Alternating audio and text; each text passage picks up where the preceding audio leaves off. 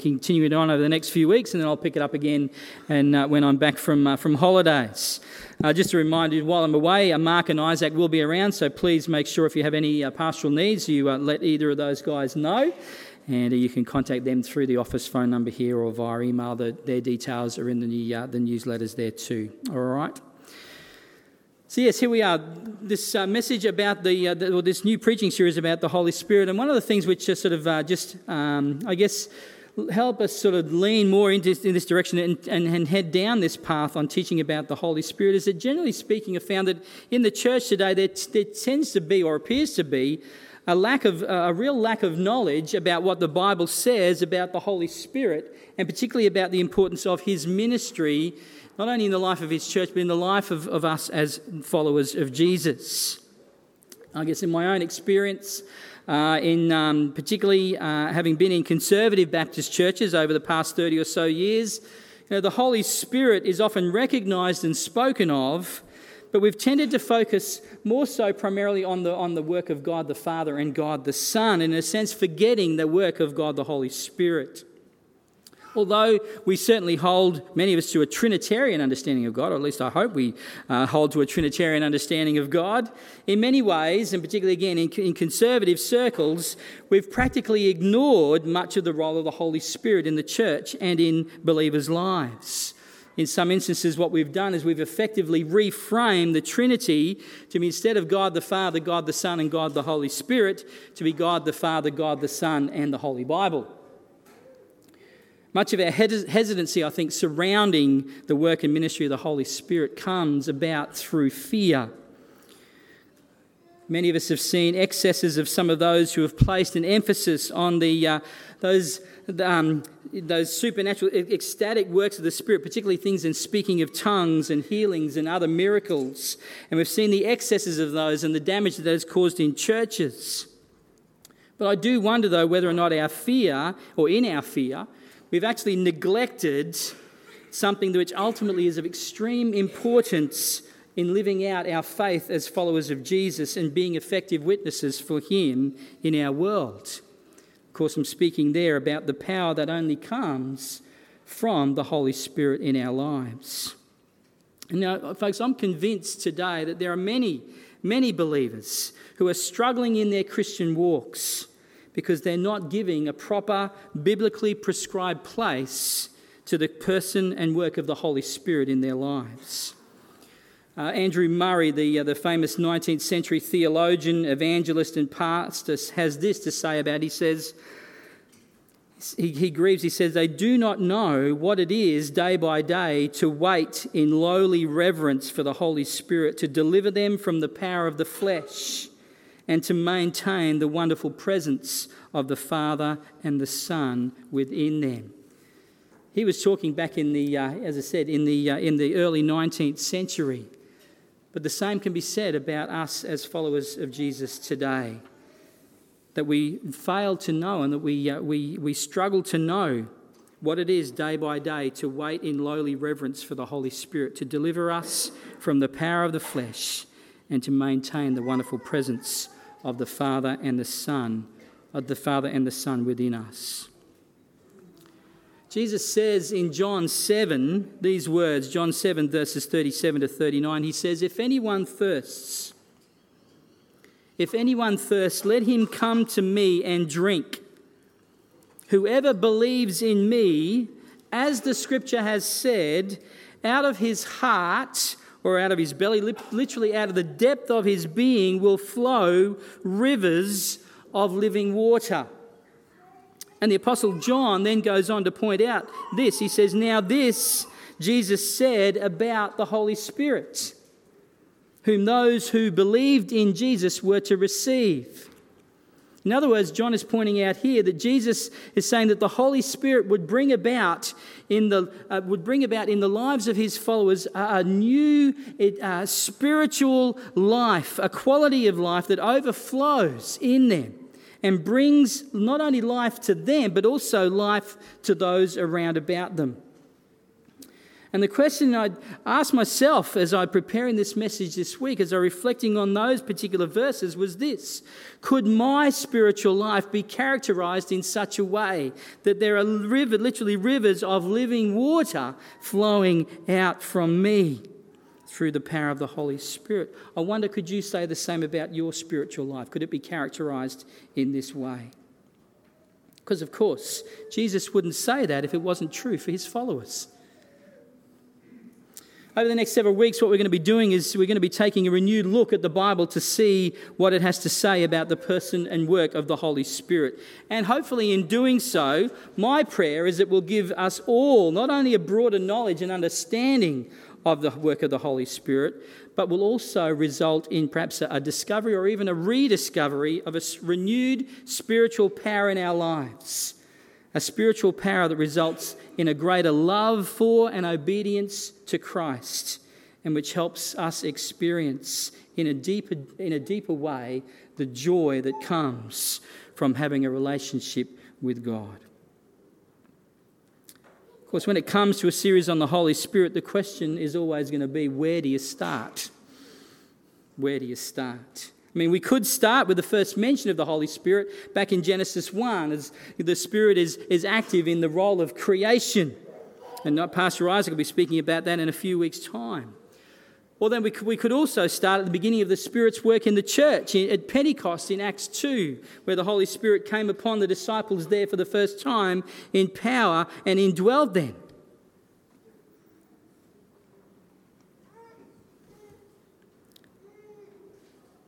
Course, that was the first, wasn't the first time that the Holy Spirit had appeared on followers of God. We see the Holy Spirit coming on, on, on, this, on followers of God throughout the Old Testament. But at Pentecost, the Holy Spirit came upon them in a new way where it actually indwelled them for, forever. Whereas in the Old Testament times, we see the Holy Spirit only coming upon the people of God for a certain amount of time, for a period of time, in order to be able to do what God wanted them to do. Just wanted to clarify that. For the purpose of this series, what we've elected to do is to take a, uh, a systematic theological approach. Okay, that's a bit of a technical term, I know.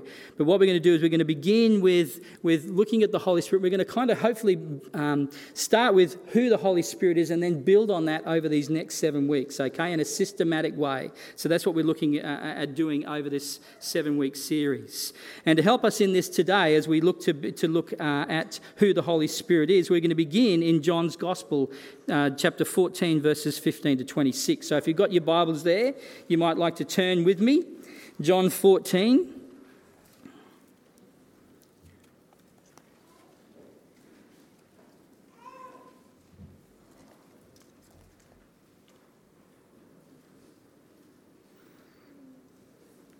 We can, as I said, commencing at verse 15. If you haven't got your Bibles there, you can follow along with me on the screen behind me. These are the words of Jesus to his disciples. This is in the context of Jesus is, is uh, uh, hours away from, uh, from being arrested and being put on trial and being crucified. And he is uh, seeking to prepare his disciples for what's about to come and assure them that uh, he will be with them and that they can have a confidence and a trust in, in, in, what, in, in him and, and particularly in light of all that's going to take place but that he wants to assure them that, uh, that he is always going to be with them in some way or another. And Jesus says in, in, in John 14, verse 15, he says, If you love me, you will keep my commandments. And I will ask the Father, and he will give you another helper to be with you forever, even the Spirit of truth, whom the world cannot receive because it neither sees him nor knows him. You know him for he dwells with you and will be in you. I will not leave you as orphans, I will come to you. Yet a little while, and the world will see me no more, but you will see me. Because I live, you also will live. And in that day you will know that I am in my Father, and you in me, and I in you.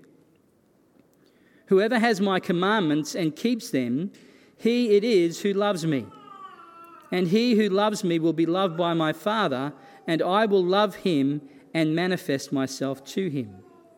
Judas, not Iscariot, the one who betrayed Jesus, said to him, Lord, how is it that you will manifest yourself to us and not to the world?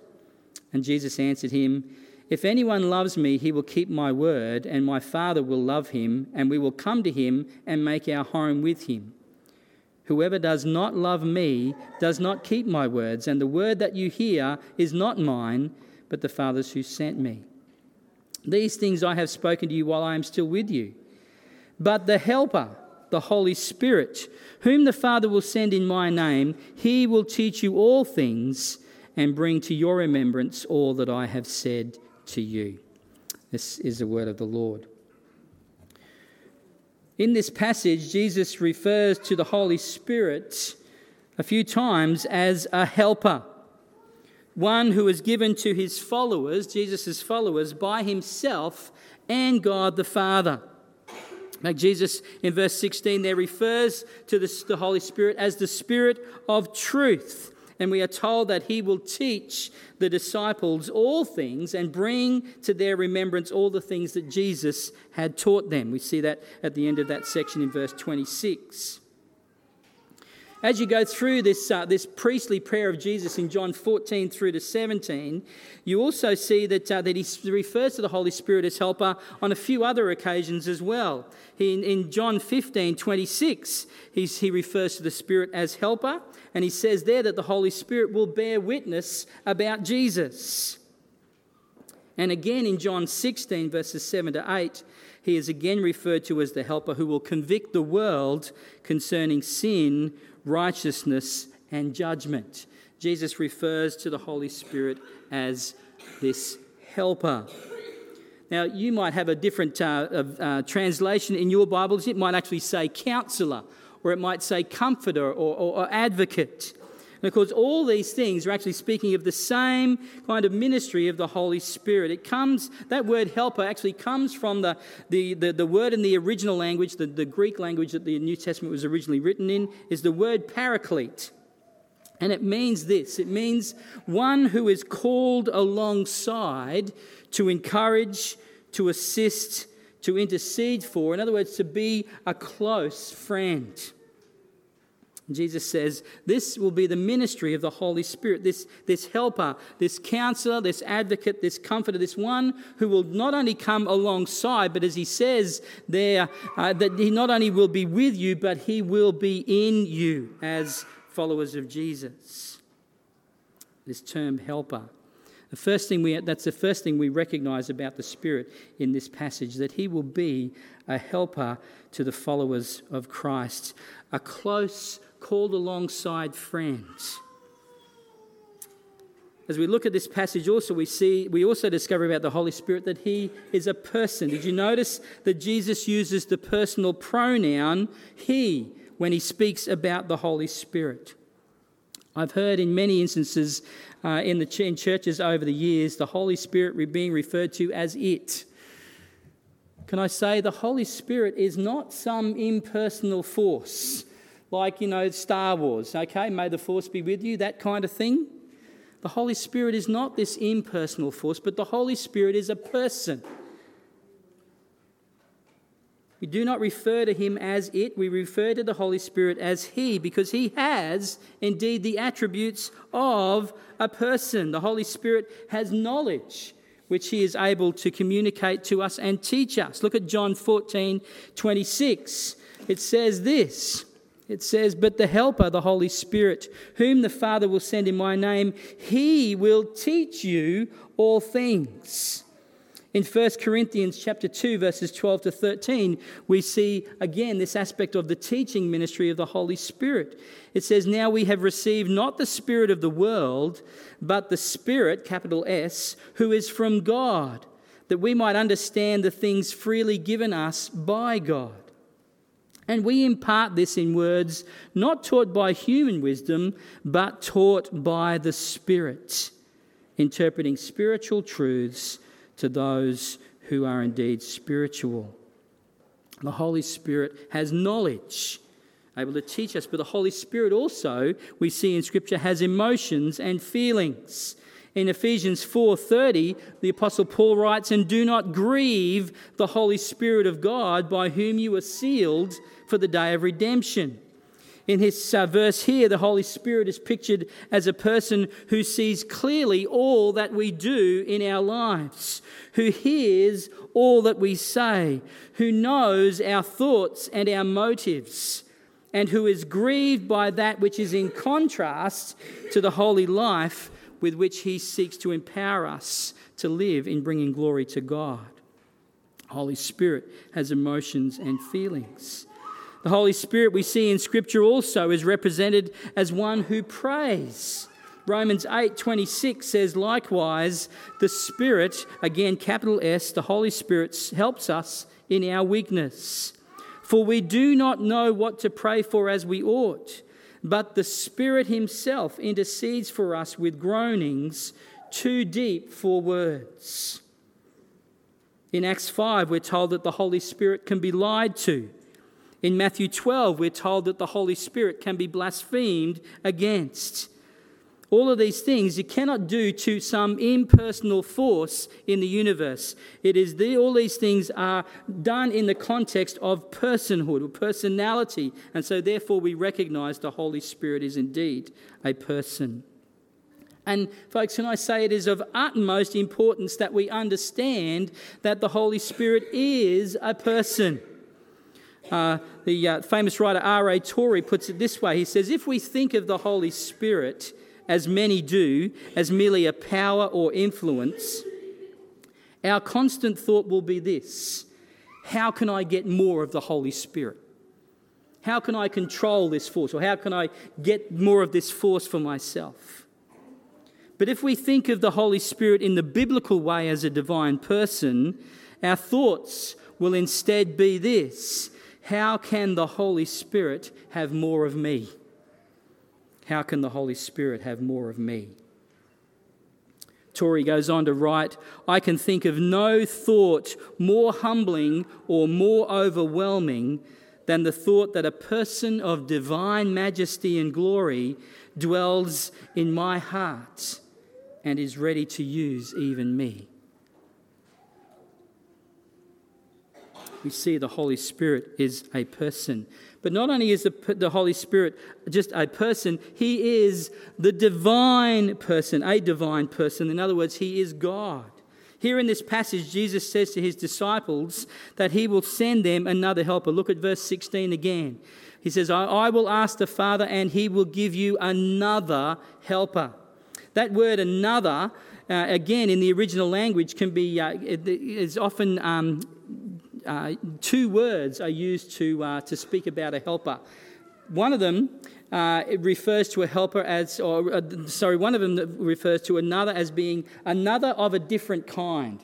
Okay, so for instance, um, if I was to come today and I was to hand you all out a, a, chocolate bar, like I gave the kids last week, all right, and I gave everyone a chocolate bar, but uh, but they were um, one of them was a uh, was um, a Cadbury uh, plain plain Cadbury bar, but another one was of a bar that was filled with perhaps I don't know what's your favourite cherry ripes that sort of thing. Okay, it's, it, it's kind of chocolate, but, but they're different, aren't they? It's of, it's, it's of a different kind.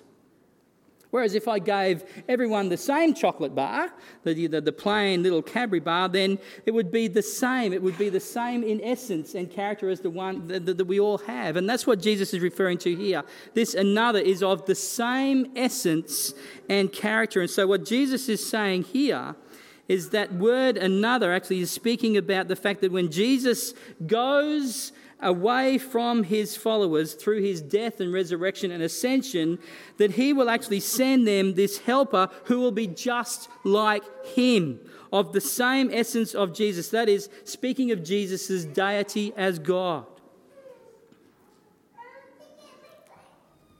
Jesus is saying, I will come to you but I will come to you in the person of the, the Holy Spirit, and he will be just like me. And this helper, we, we are told, will be with them forever. hinting again at the Spirit's eternality. You know, when we speak about the Spirit, we can know that the Spirit is indeed uh, God because of the fact that the Spirit has the four characteristics of deity. He has omniscience, that is, in other words, the Spirit is all knowing. And a verse that you might like want to look up later for that is First, uh, First Corinthians chapter 2, verses 10 and 11. Not only is the Holy Spirit all knowing, the Holy Spirit is also all powerful or omnipotent. And we see that in Luke chapter 1 and verse 35. He is also omnipresent. In other words, he is everywhere present or all present. Psalm 139, verses 7 to 10, speaks about that. Where can I go from your presence? Nowhere. Doesn't matter where I go, the Spirit of God is there. And of course, the eternality, which we see here, speaking of the fact that the Spirit of God will be with the disciples forever, but we also see that in Hebrews 9, verse 14. So there are some verses that you can look up a bit later on about the deity of God, the, the, the godness of the Holy Spirit. All of these can be applied to the Spirit, and we'll see more of this as we progress in this series over the next several weeks. Not only is the Spirit our helper, not only is he a, a, a, person, a divine person, God, but also here we need to understand that the, the, the, in speaking of the deity of the Holy Spirit, the godness, if you like, of the Holy Spirit, we need to understand that he is indeed the third person of the Trinity. Isaac mentioned this to the kids this morning God the Father, God the Son, and God the Holy Spirit. In this passage, Jesus says that the Holy Spirit will be given by both He and the Father. Again, in John 15, 26, if you just turn over the page, it says, But when the Helper comes, whom I will send to you from the Father, the Spirit of truth, who proceeds from the Father, he will bear witness about me. The Holy Spirit comes from Jesus and from God the Father. Now, can I say that the Trinity is almost impossible for us to get our finite minds around?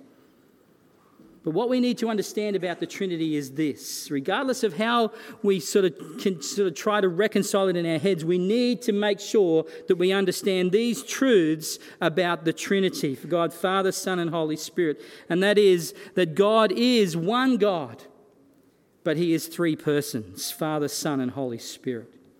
And all three persons of the Trinity comprise the one perfectly unified God.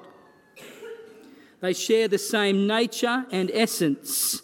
They are all the same God, but each individual person of the Trinity is distinct and unique. If you can get your heads around that, come and see me afterwards. I'd love for you to explain it to me.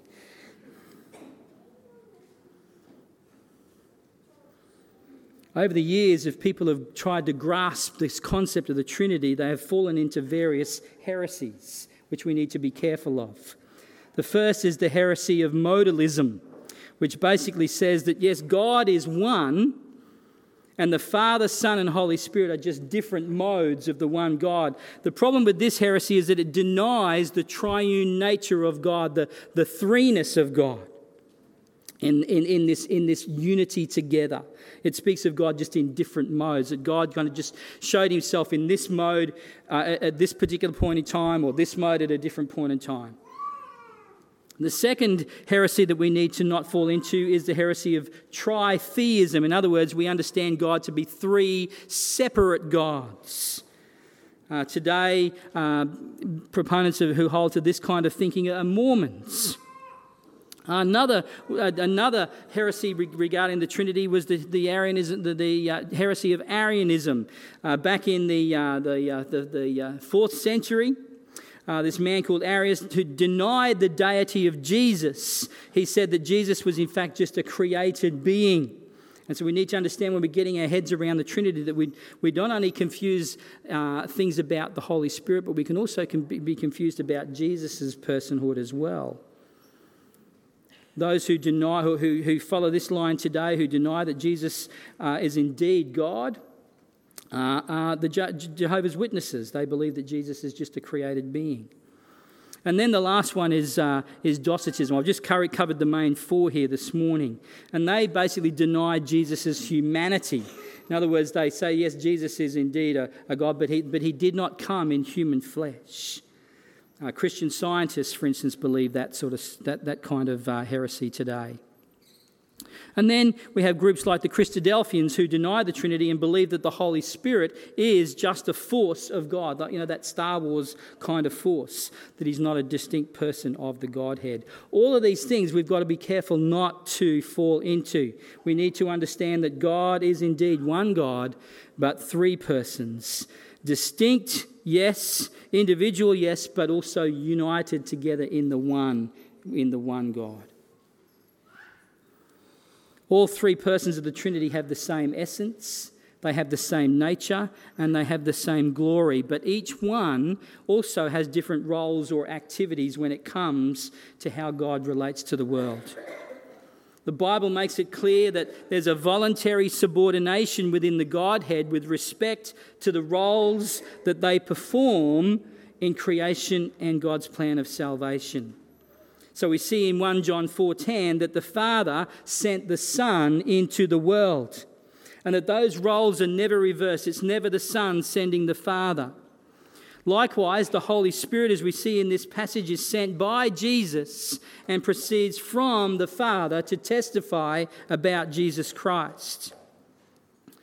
We see that Jesus perfectly submitted himself to the will of the Father and that the Holy Spirit is subordinate both to the Father and the Son. And yet we'll, we'll see in this series that in Jesus' earthly ministry that Jesus lived, taught, and worked in the power of the Holy Spirit.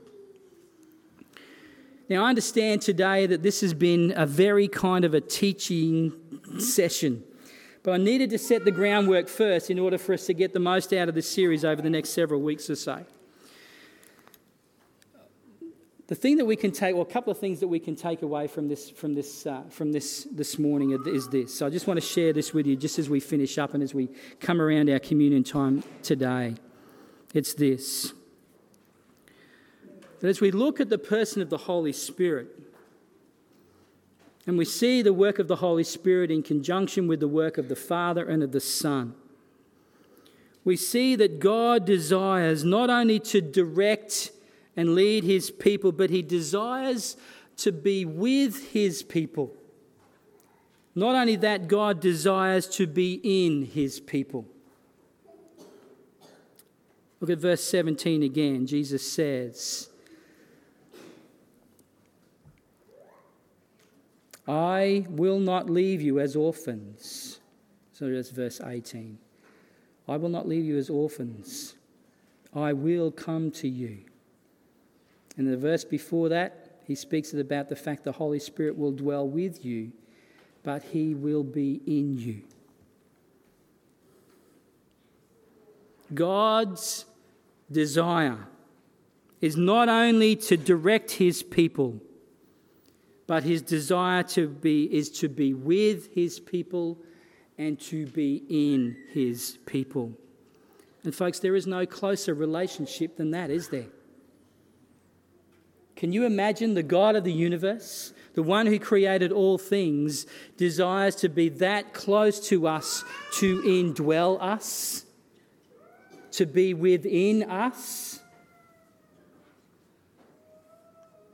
His desire is not to leave us in this world as orphans, in other words, fatherless. God desires to be with us and to be a father to us and for us to be His children. And living within us by His Spirit, God has assured us of His presence with us forever.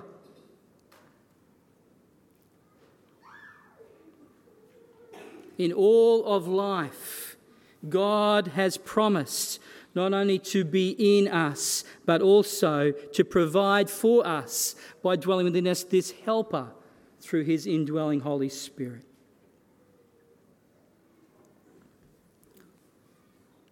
It's great to be able to rely on those around about us. For those of you who have got a, uh, a wonderful and faithful marriage partner in life, what a blessing it is to have that person. For those of you who have got close friends, friends whom you're able to, to journey through life together with, and to know that they've always got your back, to, to know that they, they don't judge you or anything like that, but they're just willing to love you for who you are no matter what, and are willing to stand with you in everything. What a great blessing it is to have those kind of people in our lives. But yet, God says that I will be with you and in you as your helper. For us to get our minds around that, to know that God, the all powerful, you know, the all present, the all knowing, the all eternal God is with us, in us, as his followers for those who put their faith and trust in Christ, that is just mind blowing, isn't it? And that as He dwells in us, His power is available to help us in any and every situation we face in life through His personal presence with us. The Holy Spirit helps us to know the things of God, making His word clear the Holy Spirit gives us the, the ability to obey the commands of God, thus assuring us that we belong, we truly belong to Him. The Holy Spirit reminds us of our adoption as sons of God, children of God. Look, John, 1 John 3 1 Behold, what manner of love the Father has lavished on us, that we might be called children of God, and that is what we are children guaranteed of our place in God's family because of Christ's uh, perfect sacrifice on the cross through our faith and trust in Him, but also because God, through our faith and trust, then places within us His Spirit, who is His seal of ownership on us. Ephesians 1. So, as we close here today, let me ask you this Do you have the Spirit of God? Do you have the Spirit of God? You can be certain of having the Spirit of God by this. If you're not sure about the fact that the Spirit of God lives in you and, uh, and dwells within you, then you need to first of all come to the point of, of, of knowing what, what is your response to Jesus Christ. Because we need, firstly, in order to get the Spirit of God for ourselves, for the Holy Spirit to come and indwell us, we first of all need to be people who have put our faith and trust in Jesus as Saviour. We need to confess our need for God. We need to turn from our sinful and selfish ways and recognize that God's ways are the only true ways we need to accept Jesus by faith as our Saviour, the one who died for our sins in order to reconcile us to God. And we need to have that desire in our hearts to want to follow Him in love and obedience. Do you notice all through this passage you hear these words? If you love me, you will obey my commands. It's not talking about a works righteousness here. It's not talking about the fact that if we obey God's commands enough, then, then God, will, you know, God will be favorable to us. No. What it's talking about here is those who truly love God will, will see the work of the Holy Spirit within us, helping us to obey His commands. It's a result of our salvation, not the cause of our salvation.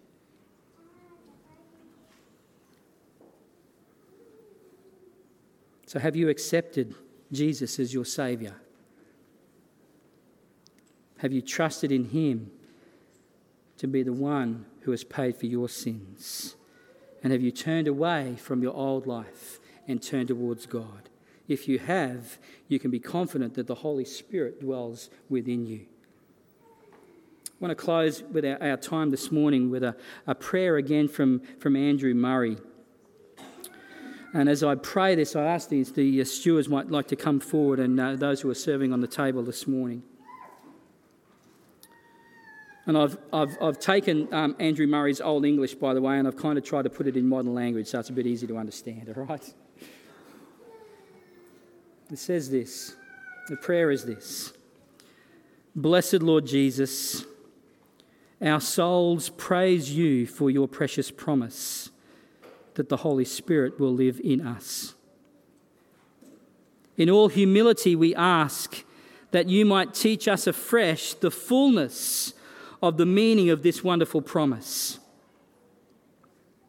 We ask that we might see and understand how near your love comes to us and how completely and intimately you give yourself to us in the person of your Spirit. Nothing gives you greater satisfaction, Lord, than to make your dwelling place with us, to be the life of our lives. And to this end, you have sent forth from your glory your Holy Spirit to live in our hearts to be the power that lives and acts in our inmost being, and to give us the revelation of yourself.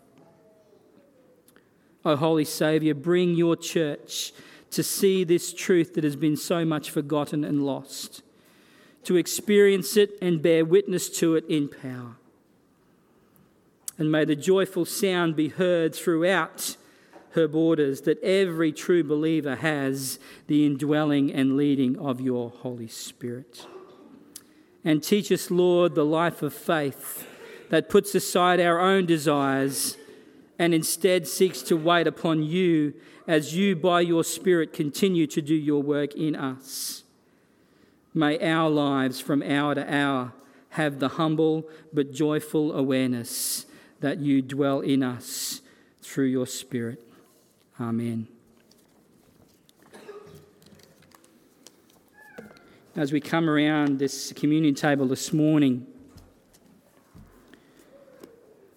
it is a time where not only do we remember what Jesus has done in order to secure our salvation, but it is a time where we can come and be reminded afresh of Christ's close presence to us in the person of His Holy Spirit.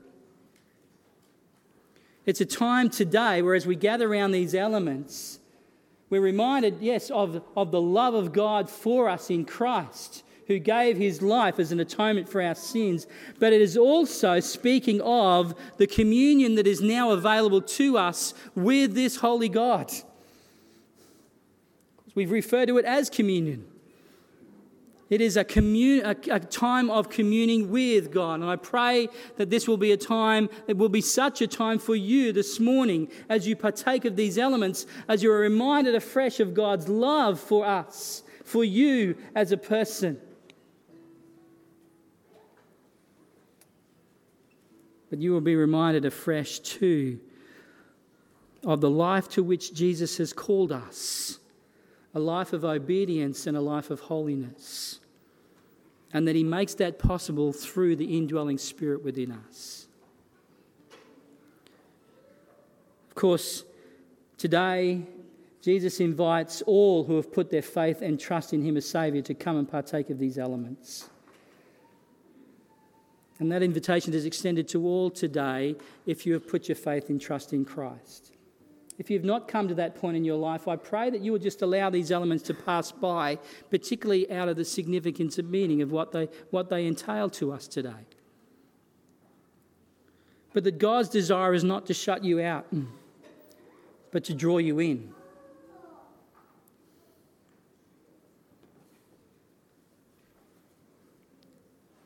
so, my prayer this morning for you, particularly, will be this that you will recognize the great love that God has for you in your life. And that today you can start a new life in Christ through putting your faith and trust in Him as Saviour. And that you will know that rivers, those rivers of living water welling up and flowing out of you, and the joy that comes from that.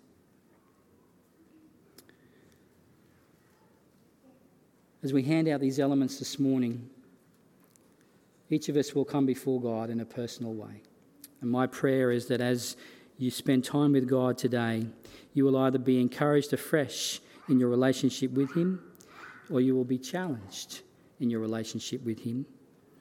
If you haven't put your faith in Jesus, today might be the day where you come to that point of surrendering to Him and knowing what it is to have life in His name. If you come to that point today, I'd love to speak with you after the service today. If this is the day where God has spoken to your heart, where you have seen your need for God, and you have put your faith and trust in Jesus for the first time as your Saviour. Or maybe today you have put your faith, you, you, you have rededicated your life to Christ. I'd love to, to see you after the service and pray with you and rejoice with you in that.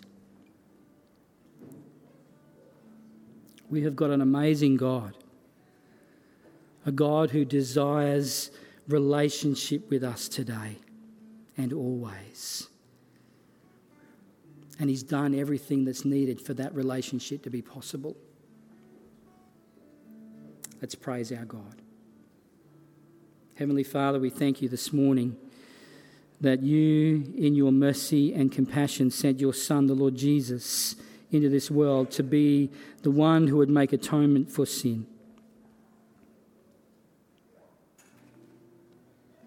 And that all who put their faith and trust in him as Saviour can know that, that, that their sins are forgiven and that they can enter into this beautiful relationship with you and be filled by your Holy Spirit. That you will indwell, indwell them, you will indwell us to be so near to us, to be our comforter, our counselor, our helper. Father, we, Father, God the Father, God the Son, God the Holy Spirit, we praise you in this. We thank you for this. And as we partake of these elements now, we pray that we might be drawn closer to you for the glory of Jesus Christ. Amen. We're going to hand out the elements. I invite you to take of the bread to eat that, but we're going to drink the cup together today at the end. And then after that, the, uh, this, the uh, team will come back and lead us in our last song together of praise and worship and adoration to God.